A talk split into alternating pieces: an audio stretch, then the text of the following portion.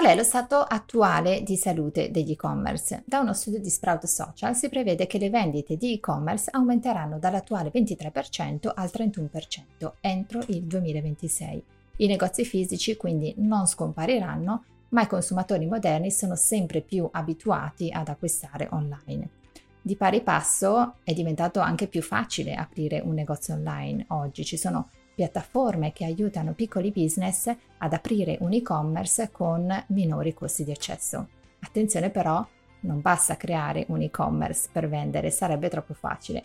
Se stai pensando di aprire un negozio online o se ne hai già uno, questa puntata è apposta per te. Ben ritrovata a Pensa come una boss, il podcast dedicato ai piccoli business che vogliono ottenere il massimo dal proprio marketing online. Io sono Francesca Sparaco, la tua host e SEO di Sparky Lab, agenzia di digital marketing. Ci troviamo a Bergamo ma lavoriamo online con tutto il mondo. Realizziamo siti e e-commerce e sul mio sito Sparky Lab puoi trovare il portfolio e magari anche qualche ispirazione. Ho creato inoltre per te una guida passo passo per la creazione del tuo e-commerce. La trovi tra le note di questa puntata, scaricala subito perché è gratuita. Bene, cominciamo. Allora, il 2023 vedrà la continuazione di un trend, cioè l'assestamento post-lockdown, che di fatto ha visto un incremento delle vendite online e una crescita generale del fatturato, anche per quanto riguarda l'Italia. In Italia il 47% delle persone tra i 16 e i 64 anni acquista qualcosa online ogni settimana. Dal punto di vista dei dispositivi di accesso è il mobile lo strumento di riferimento, che si attesta al 49%. Quindi è importantissimo pensare quando eh, guardiamo il nostro shop a come si guarda da mobile, perché a volte ci focalizziamo troppo da desktop, lo guardiamo da desktop, quindi dal computer e ci piace, ma dobbiamo considerare che la maggior parte degli utenti ormai naviga da mobile, quindi dobbiamo capire se il nostro shop è performante da lì e se è facile da navigare.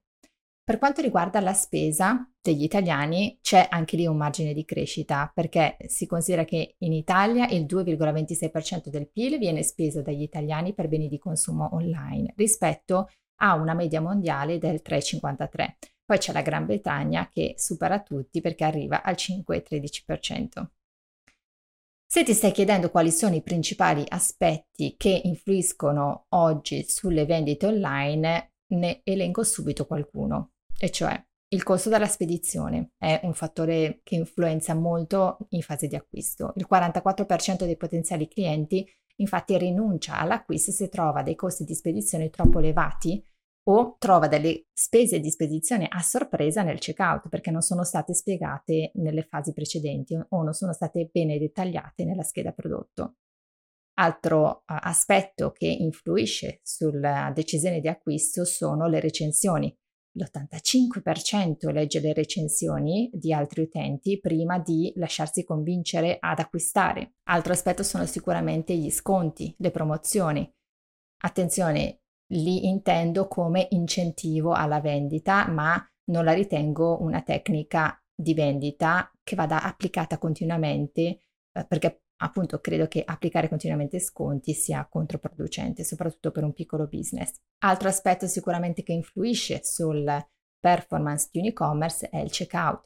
Un checkout veloce, senza intoppi, senza troppi step. Vedo ancora, aggiunto al carrello, poi devi cliccare, devo visualizzare il carrello, poi in tutto questo lasso di tempo un utente ha troppo tempo per pensare. Questo allungare la decisione di acquisto può frenare il momento effettivo di acquisto. Quindi mi raccomando, il checkout deve essere veloce. E i metodi di pagamento.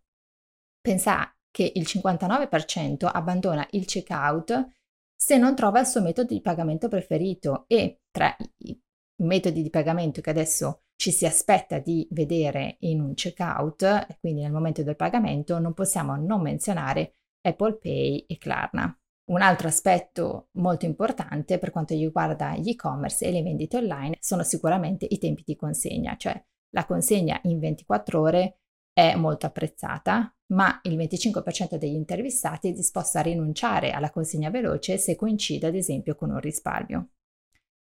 Diciamo quindi che dopo la pandemia gli acquisti online sono letteralmente esplosi e anche chi era reticente all'acquisto online si è visto costretto a farlo e ora, scoperta la semplicità e praticità, non può più farne a meno. Oggi gli shop online sono uno strumento insostituibile anche per i piccoli business, non è più solo per grandi business. E aprire un e-commerce oggi può essere più facile di una volta, ma facile non significa semplice, perché aprire uno shop online di successo richiede strumenti adeguati e strategie precise. Ci sono ad esempio anche alcuni obblighi a cui devi adempiere ed è fondamentale che prima di iniziare a vendere online i tuoi prodotti tu definisca proprio un piano d'azione. Ma come si apre un e-commerce partendo da zero? Allora, sicuramente aprire un e-commerce è un'opportunità, è un nuovo canale. Se hai già un negozio fisico, può essere un'ulteriore possibilità di vendere.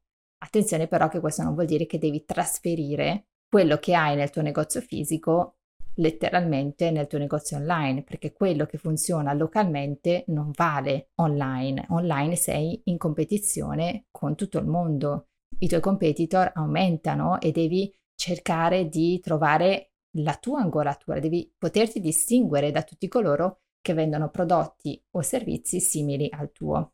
Quindi avviare la propria attività online non significa eh, semplicemente ok, vado, apro un e-commerce e lo faccio è necessario mettersi lì e chiarirsi le idee, richiede una strategia di marketing a lungo termine.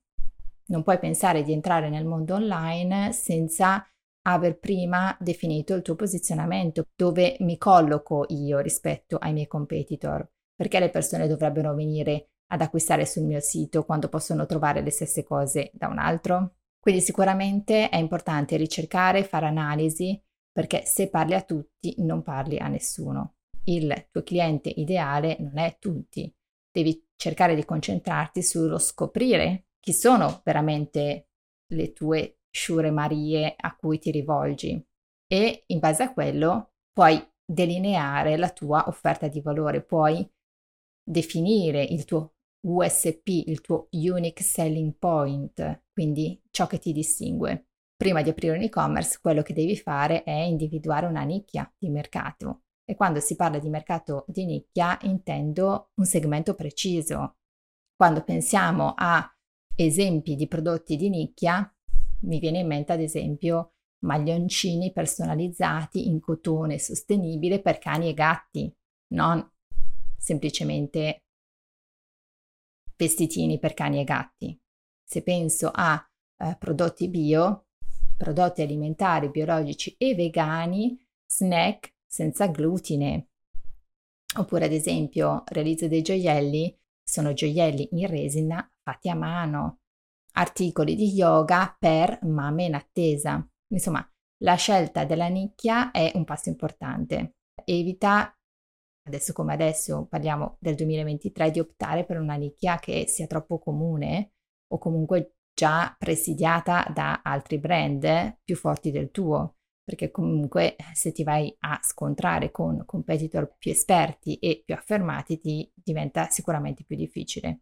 Se dovessi proporre dei servizi che solo tu sei in grado di offrire. Quello che faccio sempre nelle prime fasi di realizzazione di un sito con i miei clienti è proprio questo, cioè capire un brand dove e come si colloca rispetto al mercato in relazione a questo la definizione del target, il posizionamento e l'offerta di valore. Una volta definito il tuo target, hai definito il tuo posizionamento, sicuramente eh, la scelta del prodotto da vendere rappresenta una delle maggiori sfide. Crei dei gioielli particolari mh, mm, che non esistono, ma ti sei mai chiesta se hai fatto dei test, è un prodotto che si vende, c'è il, appunto il cosiddetto market fit, Oppure esistono numerose opportunità per trovare prodotti da vendere sia attraverso eh, la produzione, la rivendita o anche il dropshipping. Ti lascio alcuni input per alcune idee di prodotti che potresti iniziare a vendere oggi. Potresti pensare a un target specifico, quindi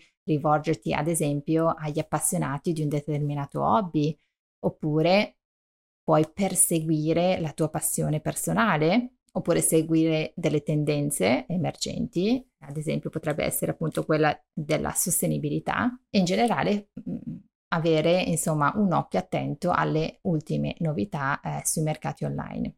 puoi scegliere appunto di produrre tu, quindi se opti per la vendita diretta significa che hai dei, degli articoli, dei prodotti che eh, vengono fatti a mano oppure che vengono acquistati all'ingrosso e che poi rivendi.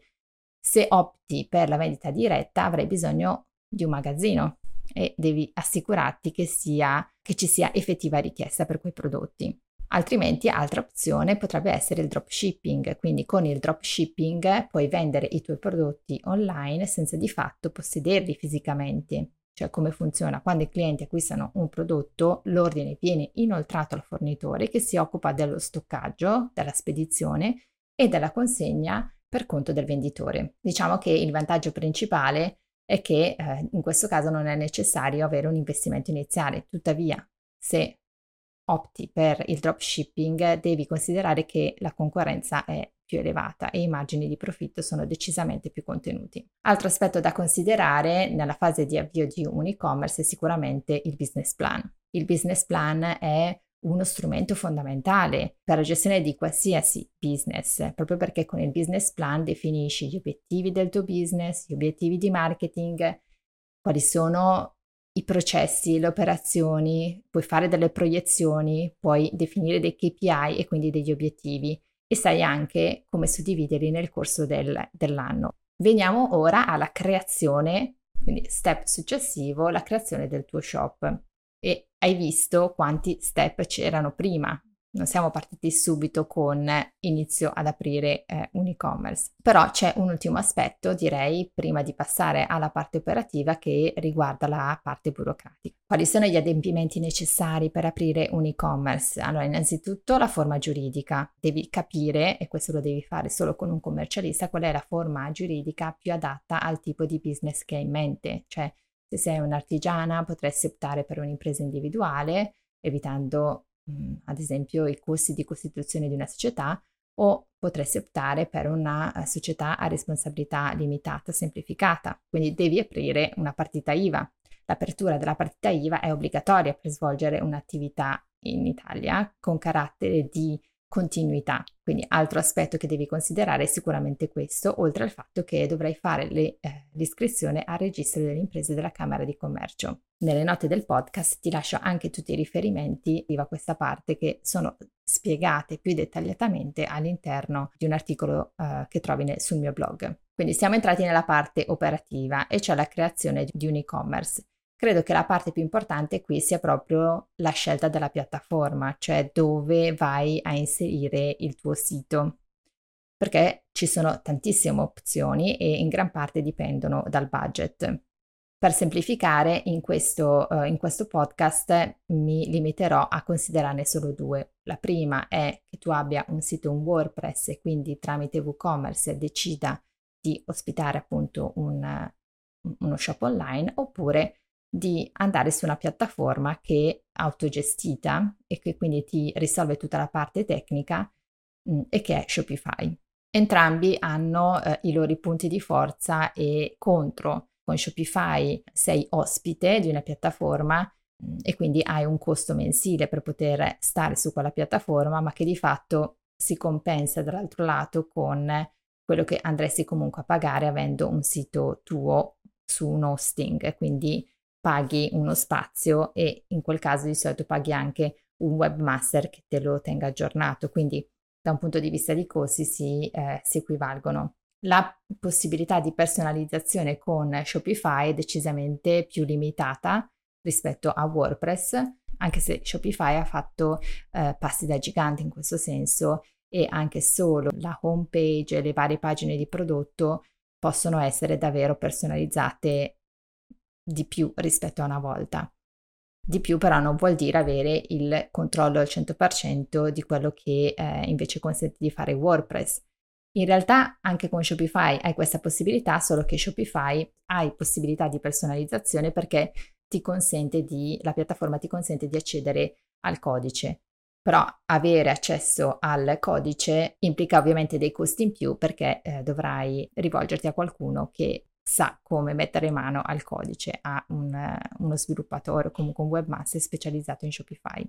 Shopify è una piattaforma nata proprio per gli e-commerce, ha dei piani di pagamento molto economici per chi è un piccolo business e ha dei costi ovviamente molto più alti per eh, e-commerce di un certo livello. È una piattaforma affidabile e che io sinceramente consiglio, quindi vi ho nominato le due piattaforme su cui io ospiterei il mio e-commerce, cioè o WordPress o Shopify. Veniamo ora alla parte che riguarda la vendita dei prodotti, quindi ci sono diversi aspetti eh, che eh, dovrai pensare. Ad esempio, se non hai optato per il dropshipping, ti dovrai occupare della gestione del magazzino, oppure dovrai pensare anche al packaging dei tuoi prodotti eh, tieni presente che eh, questa sarà la prima cosa che i tuoi clienti vedranno quando riceveranno quello che hanno ordinato. Quindi cerca di distinguerti in questo senso con imballaggi resistenti, personalizzati, curati, magari anche sostenibili. Pensa subito anche alle modalità di spedizione e di reso. Assicurati di scegliere un corriere rapido eh, che abbia un costo sostenibile e non sottovalutare appunto tutta la parte di gestione resi e rimborsi. In questo senso, quindi è fondamentale che sul tuo sito siano reperibili le seguenti informazioni e che siano presenti i seguenti documenti, quindi le condizioni generali di vendita, la privacy policy e la cookie policy. Smarcati tutti questi punti, eh, devi pensare poi alla struttura, alle schede prodotto, a tutta la parte che riguarda proprio la parte operativa del sito. Ecco, da questo punto di vista mi sento di consigliarti di fare una consulenza SEO subito con qualcuno, appunto con un'agenzia, con un consulente SEO, proprio per capire quali parole chiave devono essere inserite nelle tue schede prodotto, come devi nominare i tuoi prodotti, perché altrimenti farai tanto lavoro per niente. Avrai una Ferrari, quindi un, uno strumento potentissimo, magari un bel sito, ma che non si farà trovare online, proprio perché non hai utilizzato le parole chiave con cui le persone cercano i tuoi prodotti o servizi. Quindi mi raccomando, non sottovalutare questa parte eh, quando pensi di eh, creare il tuo e-commerce. Non basta avere un e-commerce per vendere, ovviamente devi pensare alla promozione, a come far arrivare le persone sul tuo sito, a come far arrivare persone in target e come fai ad ottenere questa cosa. Sicuramente da un lato se hai bisogno all'inizio di avere subito degli incassi, dovrai fare degli ads, Google Ads, Facebook Ads, di modo che tu porterai traffico sul tuo sito e dall'altro però contemporaneamente, qui mi raccomando, non puntate solo su un canale, non puntate solo sulle strategie intensive come sono gli ads, per carità vanno benissimo e se avete budget per farlo, ben venga in maniera continuativa, ma allo stesso tempo lavorate sulle altre strategie che appunto organiche come la SEO, l'email marketing, la creazione di una community sui social, tutto ciò che si crea e si costruisce di più nel tempo. Insomma, il 2022 è stato l'anno del reality check per gli esercenti e per i produttori che hanno dovuto ritornare a giocare secondo le regole del mercato senza il boost eh, del lockdown. E a partire dal 2023 continuerà la tendenza sempre più in crescita degli acquisti da mobile. Il commercio mobile è molto più che utilizzare semplicemente il telefono per acquistare dei prodotti, quindi include qualsiasi punto di contatto, dall'interazione con gli annunci alla conversazione con rappresentanti di vendita, quindi al customer care, alla pura navigazione. E poiché lo shopping mobile si interseca con altre funzionalità dell'e-commerce, come il live streaming e quindi il live shopping, si prevede che appunto questo utilizzo verrà accelerato nel corso del 2023 e nei prossimi anni. Quindi mi raccomando, tieni ben presente il mobile. Non possiamo non parlare poi della realtà aumentata, della realtà virtuale, dell'intelligenza artificiale e ci aggiungerei anche dei video, quindi tutto ciò che permette ai tuoi clienti di o poter provare virtualmente un capo di abbigliamento o visualizzare i mobili all'interno della propria casa, penso all'estetica cinica che all'interno delle sue schede prodotto mette, ci mette proprio la sua faccia, ci sono le sue stories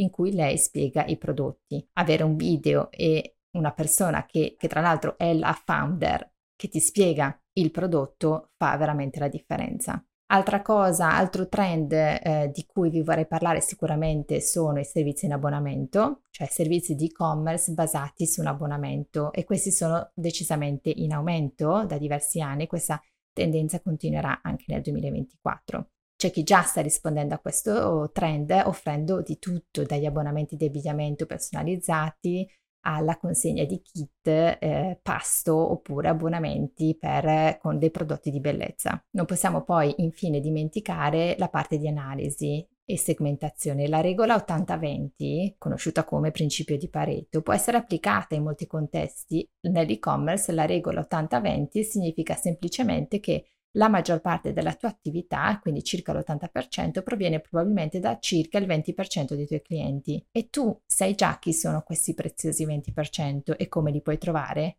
Cosa puoi imparare da loro? È qui che entrano in gioco metriche come la frequenza di acquisto, il valore di acquisto, quindi tutto ciò che va a determinare il lifetime value di un cliente.